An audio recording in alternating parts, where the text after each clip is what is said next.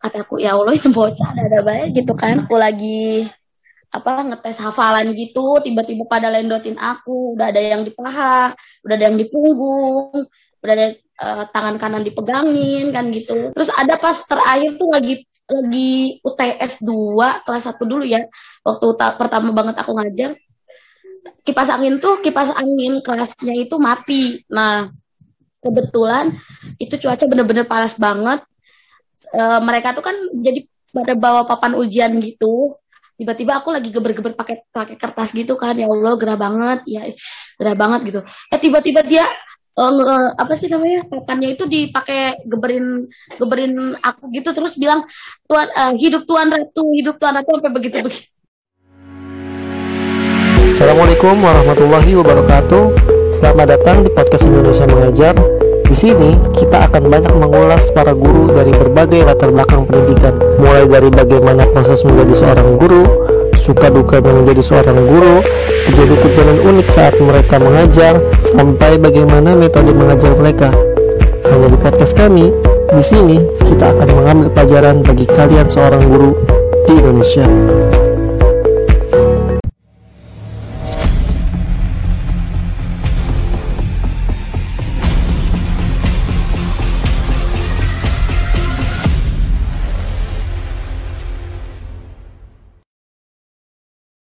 Assalamualaikum warahmatullahi wabarakatuh.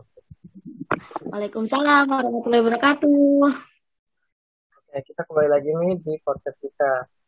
Sebelumnya kita udah menyelesaikan tentang podcast bukannya guru, ya kan? Selesai. Sekarang kita buat room baru tentang podcast Indonesia mengajar. Nah, narasumber pertama kita kali ini dengan Siti Mas Muada atau yang dikenal dengan Indah. Coba dong diperkenalkan dulu nih profilnya. Oke. Sebenarnya gugup ya gue. Deg-degan juga. Oke, okay. hmm, perkenalkan nama saya Siti Mas Muada.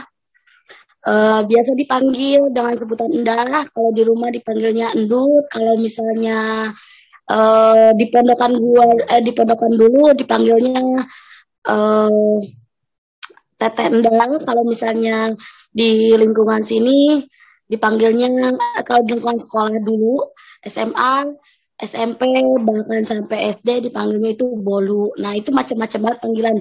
Oke itu terserah kalian mau manggil apa. Hmm, yang penting nama panjangan aku Siti Mas Muada uh, Mudaim. Biasa dipanggil dengan sebutan Ndah, Ndut, Bolu dan lain sebagainya. Oke uh, tempat tanggal lahir Bogor uh, 1 Mei uh, 1900 titik-titik. yang pasti 20 tahun ke atas ya. Uh, Oke, okay, saat ini uh, saya mengajar di SDIT Nurul Iman. Uh, kurang lebih berjalan tiga tahun. Dulu saya sekolah di SD eh SDM I Istiqomah, SMP-nya itu sampai dua kali sekolah karena pindah-pindah.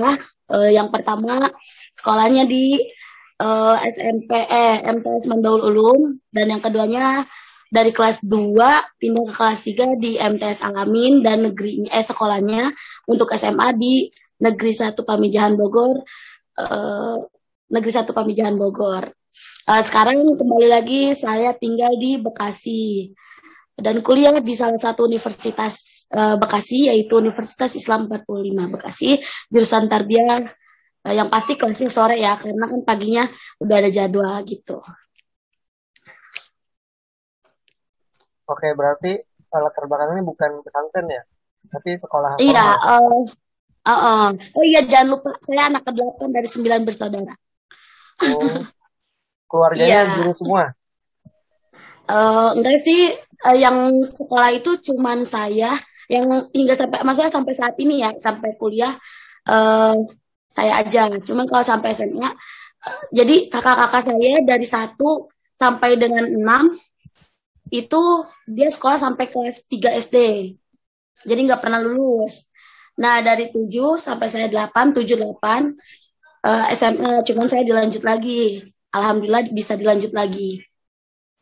Oh, Dan yang terakhir yang ke-9 nggak sekolah. Oh, yang SM, yang SMA itu di Bekasi? Uh, uh, yang SMA enggak yang SMA uh, gak ada di Bekasi di di Bogor juga cuman dia apa sih namanya sekolahnya itu di pondok gitu jadi uh, apa sih selama SMA di kan, pondok. Kan, pergi, tapi... oh, oh enggak enggak pulang pergi jadi dia yang SMA aku tinggalnya itu di daerah uh, apa namanya Bogor cuman dari daerah apa sih namanya mau ke arah Banten itu.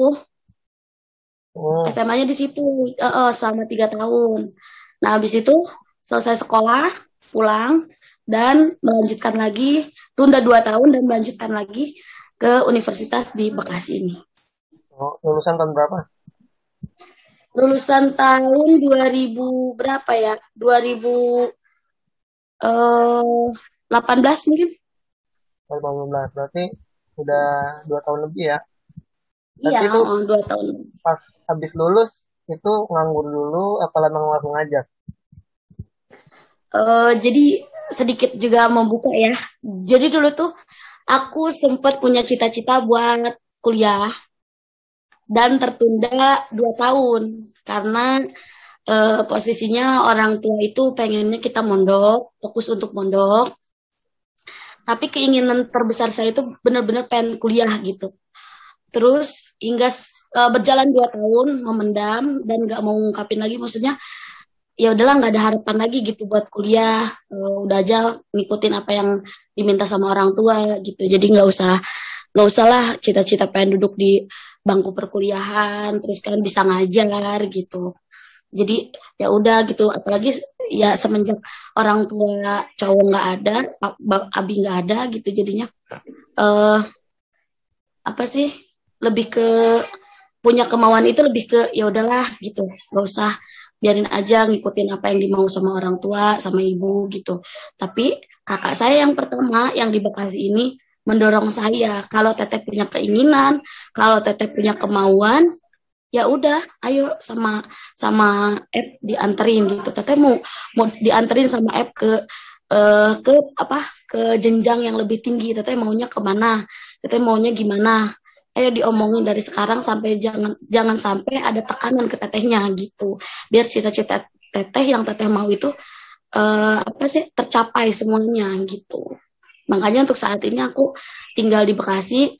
Jadi teteh saya yang izin kakak saya yang izin ke orang tua mau dibawa gitu ke Bekasi terus mau kuliah di sana. Jadi untuk biaya perkuliahan pun ibu orang tua ya orang tua sama sekali kayak uh, diberatin maksudnya bukan diberatin di di apa ya namanya? Di oper alih gitu ya maksudnya.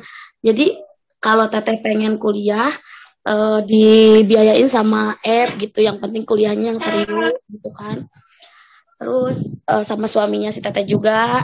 Terus jadi orang tua yang di rumah sama sekali kayak nggak ini apa ya namanya nggak uh, bantu membiayai gitu. Sering ngomong uh, berapa bayaran apa bayarannya cuman nggak gitu nggak nggak diiniin karena kata kata teteh yang di sini jangan itu tetap tanggungan app jadi aku ke sini ikut kuliah ini ngewujudin apa yang aku mau gitu ya mimpi yang tertunda selama dua tahun terpendam gitu kan. Jadi di, didorong diwujudin dibantu diwujudin sama kakakku yang pertama itu karena kan emang benar-benar orang tua orang tua orang tua itu kayak udah lah nggak usah tinggi tinggi ngapain? Gitu. Udah santai aja gitu. Cuman nggak tahu kekehnya aku tuh pengen ya udahlah gitu. Ini kan cita-cita gitu ya. Nggak apa-apa kali cita-cita gitu. Tapi setahun nggak diturutin juga. Sampai dua tahun nggak diturutin juga ya udahlah udah hapus aja gitu nggak nggak usah punya keinginan lagi buat kuliah atau udah dua tahun juga gitu. Tapi setelah diobrolin obrolin enggak orang yang udah punya anak aja bisa kuliah. Orang yang udah nikah aja bisa kuliah bahkan sampai nenek kakek kakek juga bisa kuliah teteh juga pasti bisa gitu. Ya udah kata tapi izinin gitu ke orang tua gitu kan biar diizinin gitu. Dan alhamdulillah teteh saya yang izin terus diizinin cuman ya dari biaya tanggungannya sama teteh saya gitu Oh. Berarti mulai ngajar tahun berapa? Mulai ngajar eh, baru-baru sih. Sekarang tuh mau jalan tiga tahun berarti sekitar uh, eh, 2019 awal mungkin ya. Apa? Iya pokoknya. Mm -mm, kayaknya mau jalan tiga. Mm -mm. Sekolah mana? Kalau di SDIT Nurul Iman di daerah Bekasi sini sih.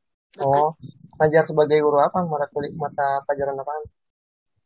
Uh, kebetulan aku kepilih jadi wali kelas, wali kelas kelas 1.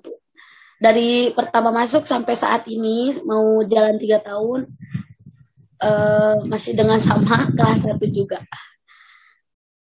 ngajar nah. kelas satu juga. Mungkin bisa dibilang wali kelas juga. Maksudnya dalam uh, sama bidangnya aku bahasa Arab di kelas berapa sih? Empat empat lima ya. Nah nanti jelas ya profilnya uh, cita-citanya apa ingin anak pengen kuliah kuliahnya jurusan pendidikan terus sebagai guru juga terus pesantren juga punya pengalaman dalam dunia pendidikan. Nah emang Indah ini dulunya emang dari kecil cita-citanya jadi guru Sebenarnya sih pengen jadi dokter ya. Kalau kalau misalnya dokter. di ini. Kayak iya aku tuh dulu uh, pengen jadi dokter. Jadi dulu tuh kan uh, apa sih kakak aku yang ketujuh sama aku itu kan emang deket. Terus terus kita berdua tuh sekolah tuh rempet rempet terus. Maksudnya kan uh, apa sih kita tuh beda satu tahun satu tahun kan. Jadi kakak aku kelas 5 misalnya aku kelas 4 gitu kan. Jadi ah cita-citanya mau apa dokter? Biar ntar kalau ada yang sakit ke A aja gitu kan. Oh iya juga mau A mau kayak gitu. Gitu kan kayak ber, berasa gimana ya bisa nolongin orang gitu kan. Terus udah gitu nggak tahu kenapa eh apa sih pas uh, selesai mondok itu kan selesai selesai sekolah kelas 3 SMA nggak tahu kenapa hati itu kayak nggak uh, jadi ah nggak jadi jadi dokter toh udah ada si A ini yang mau jadi dokter gitu. Aku mau cari profesi yang lain ah gitu cita-cita yang lain. Kayaknya dulu itu aku sering nganterin anak guru aku ke sekolah TK lah jadi anak guru aku itu kan di antara uh, satu pondok itu yang terpilih buat nganter-nganterin itu aku. Nah katanya anterin antar jemput dede ya ke sekolah teh gitu. Oh iya gitu kan. Terus aku nganterin gitu sambil nungguin kan dari jam jadi jam setengah delapan pagi dan pulang jam setengah sepuluh aku ngeliatin gitu kan ih kayaknya seru nih jadi guru TK gitu kan. Maksudnya lucu gitu kan main sama bocah gitu kan. Kayaknya uh, seru jadi guru TK setelah lulus sekolah itu jadi apa aku jadi guru TK ya? Kayaknya gimana gitu gitu. Terus ah udah ah sekarang uh, mau belajar pengen tahu gitu belajar belajar lebih banyak lagi tentang dunia pendidikan gitu. Makanya diperdalam gitu kayak itu awal mulanya sih nganter-nganterin sekolah TK itu. Jadi kayak aduh tersentuh banget pengen jadi guru TK kayaknya seru gitu. Kebetulan juga pas pertama aku dibawa ke sini dan di apa dibantu ngelamar oleh sama kakak aku terus jadi gurunya kelas 1 kan itu bener-bener kayak bocah masih baru-baru kan.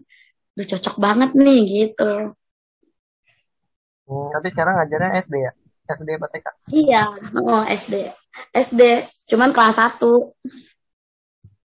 Oh, coba dong ceritain kenapa sih bisa masuk keterima jadi sekolah itu? Eh, uh, gak tahu ya. Sebenarnya kalau basic, uh, kalau basic um, pertama kan kita training dulu ya kayak uh, training dulu aja gitu udah dalam satu tahun mau dilihat dulu gitu ya dari cara mengajar atau apa sebagainya dan sebelumnya pun sebelum masuk pun udah diomongin kelas satu tuh lebih rumit daripada kelas atas. Uh, kenapa bisa dibilang kayak gitu? Kan ya, namanya dari TK anak masih kecil gitu kan.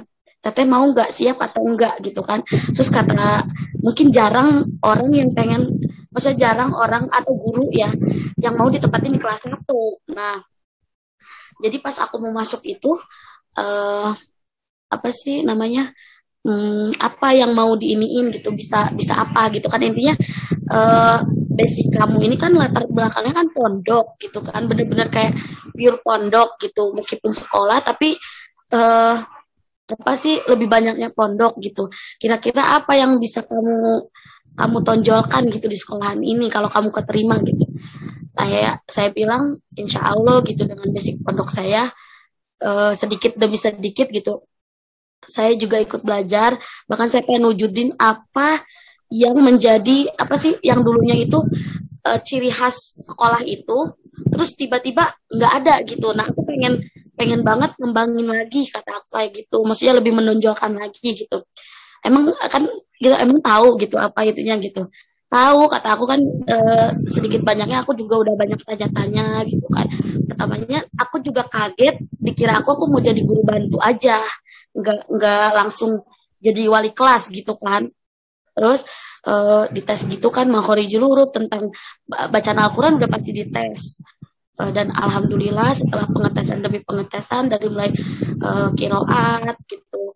Terus e, ditanya ditanya-tanya tentang uh, apa tujuannya gitu kan. Terus uh, dan salah satu guru yang lain setiap mau masuk pasti menanyakan soal upah saya dari awal sampai akhir dan sampai sekarang pun alhamdulillah orang tua saya sering ngomong jangan pernah mengharapkan upah.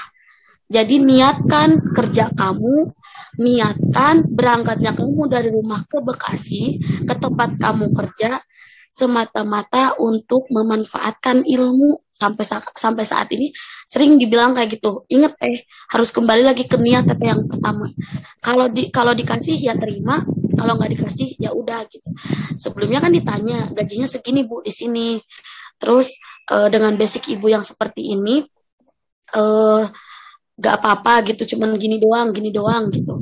Kata saya iya nggak apa-apa gitu kan. Lagian juga saya pengen berbagi eh, pengen mencari pengalaman juga gitu. Nggak maksudnya soal materi eh bagi saya nomor keberapa gitu. Yang penting saya bisa memanfaatkan ilmu saya yang ada gitu dan alhamdulillah setelah pengetesan kiroat setelah hafalan alhamdulillah diterima.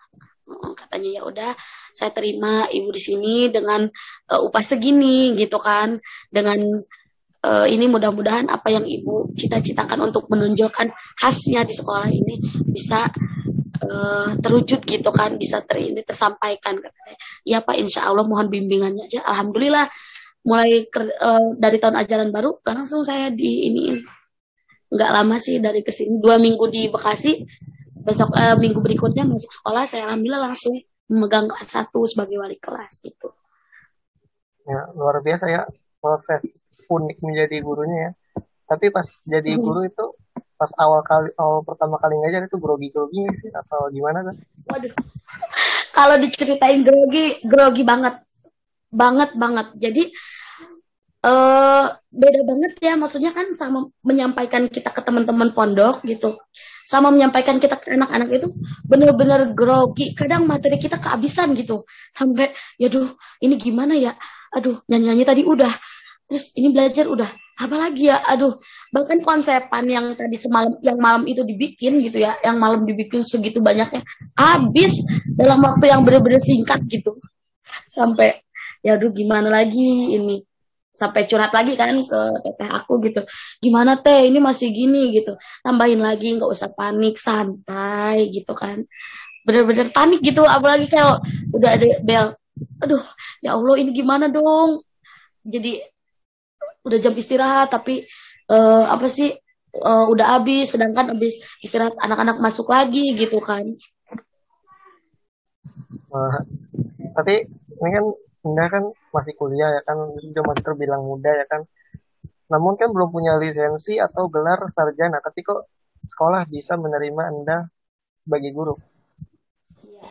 mungkin salah satu tuntutannya jadi aku itu masuk bersyarat ya. Jadi diterima tapi tetap aku harus harus uh, apa sih namanya?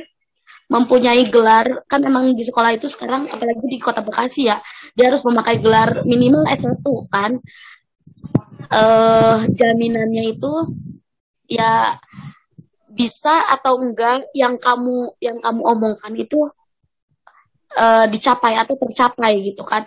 Dan kamu masuk di sini bersyarat gitu. Jadi meskipun udah jadi guru tetap aja kuliah harus. Karena kalau enggak kayak gitu uh, teman-teman yang lain bagaimana? Dan uh, sedangkan masuk sekolah uh, mas, uh, syarat persyaratan salah satunya jadi guru itu ya harus mempunyai gelar kan gelar. terus kata aku ya udah siap kata aku gitu. Terus kan emang cita-cita banget pengen kuliah ya.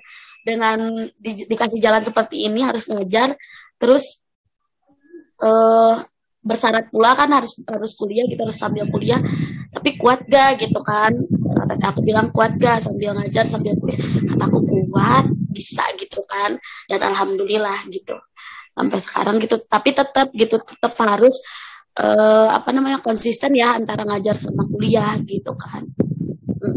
Di jadi persyarat jadi gimana ya aku tuh diterima tapi bersyarat gitu kayak kayak apa sih uh, syarat salah satunya itu belum terpenuhi kan itu S-nya itu uh, mempunyai gelarnya itu. Jadi diterima lanjutin dulu kemampuan atau basicnya skillnya.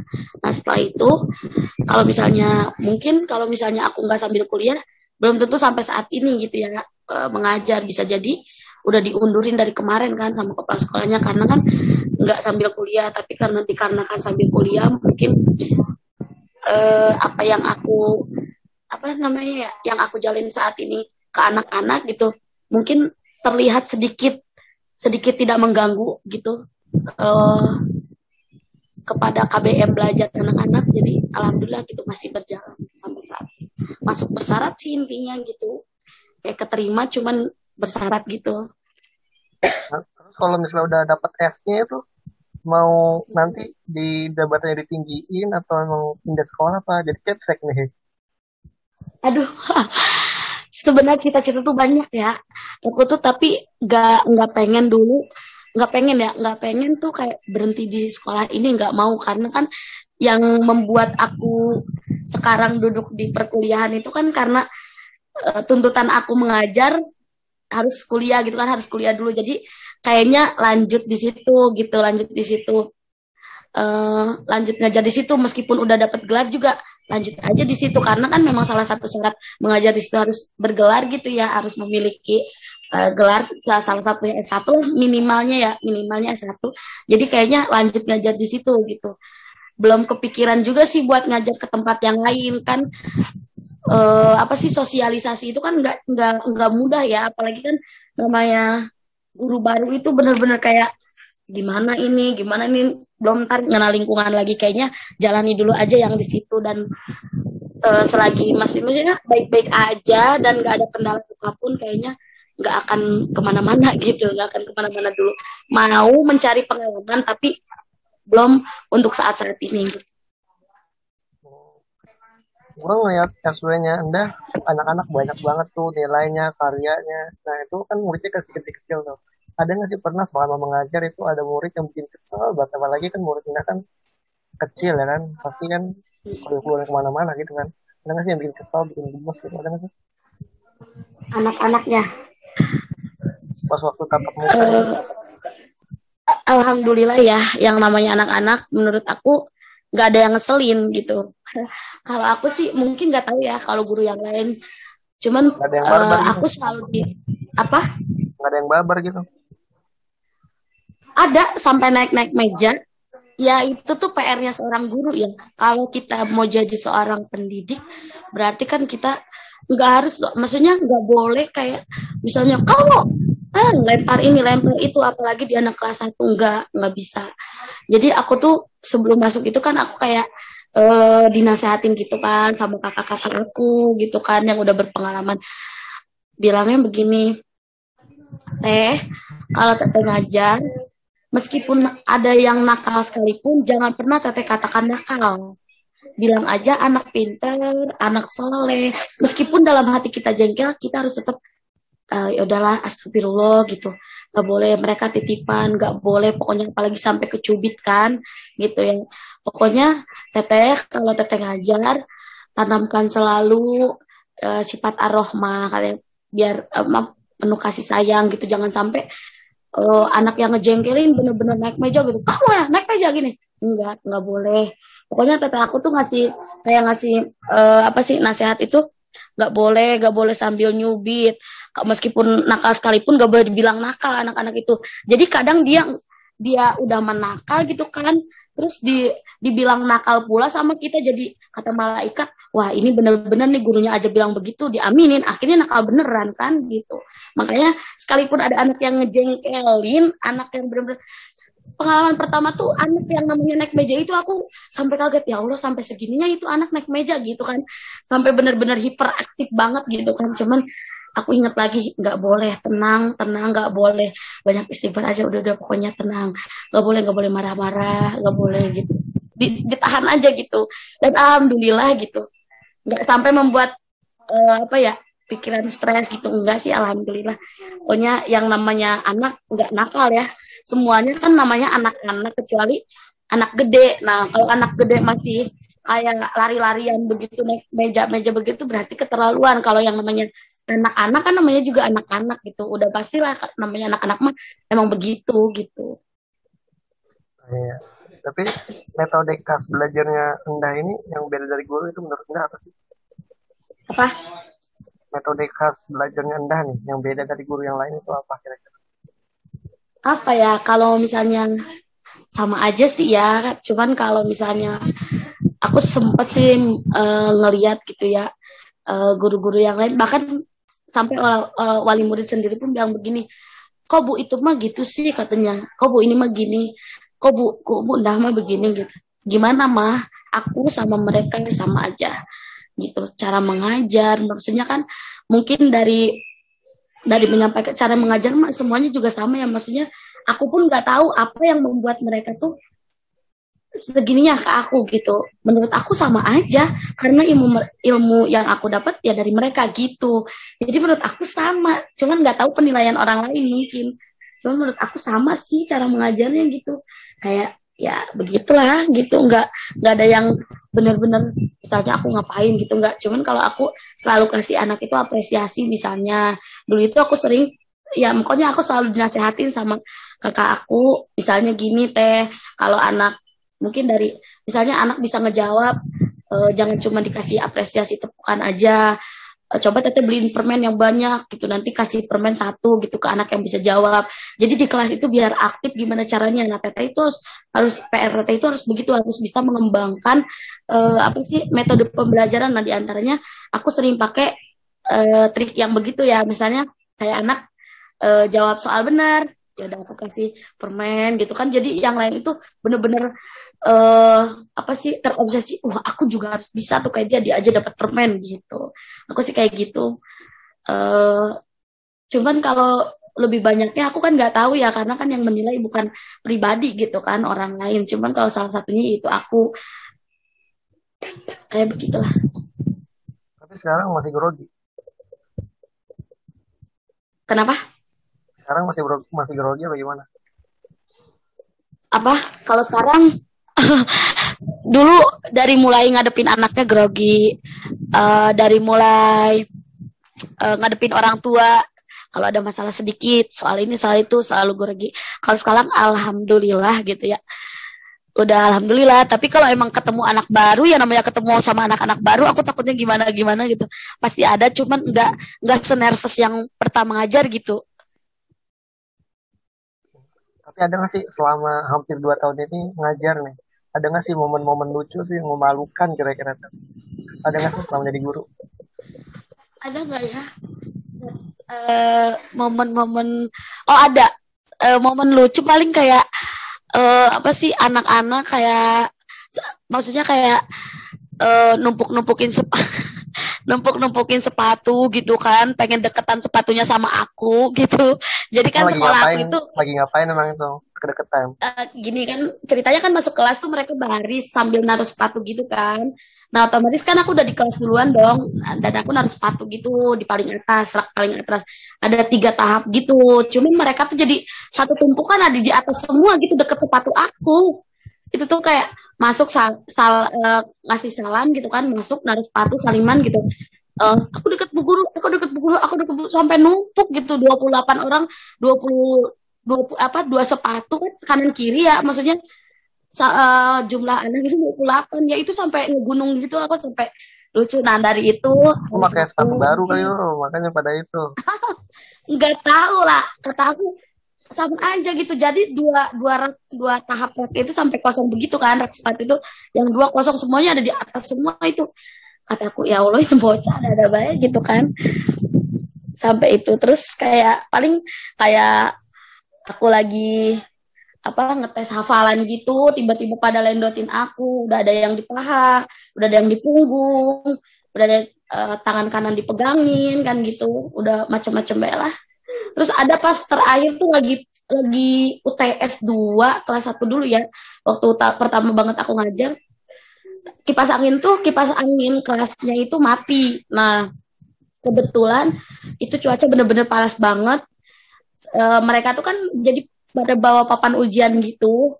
Tiba-tiba aku lagi geber-geber pakai pakai kertas gitu kan. Ya Allah gerah banget. Ya gerah banget gitu. Eh tiba-tiba dia uh, apa sih namanya? Papannya itu dipakai geberin geberin aku gitu terus bilang tuan uh, hidup tuan ratu hidup tuan ratu sampai begitu begitu.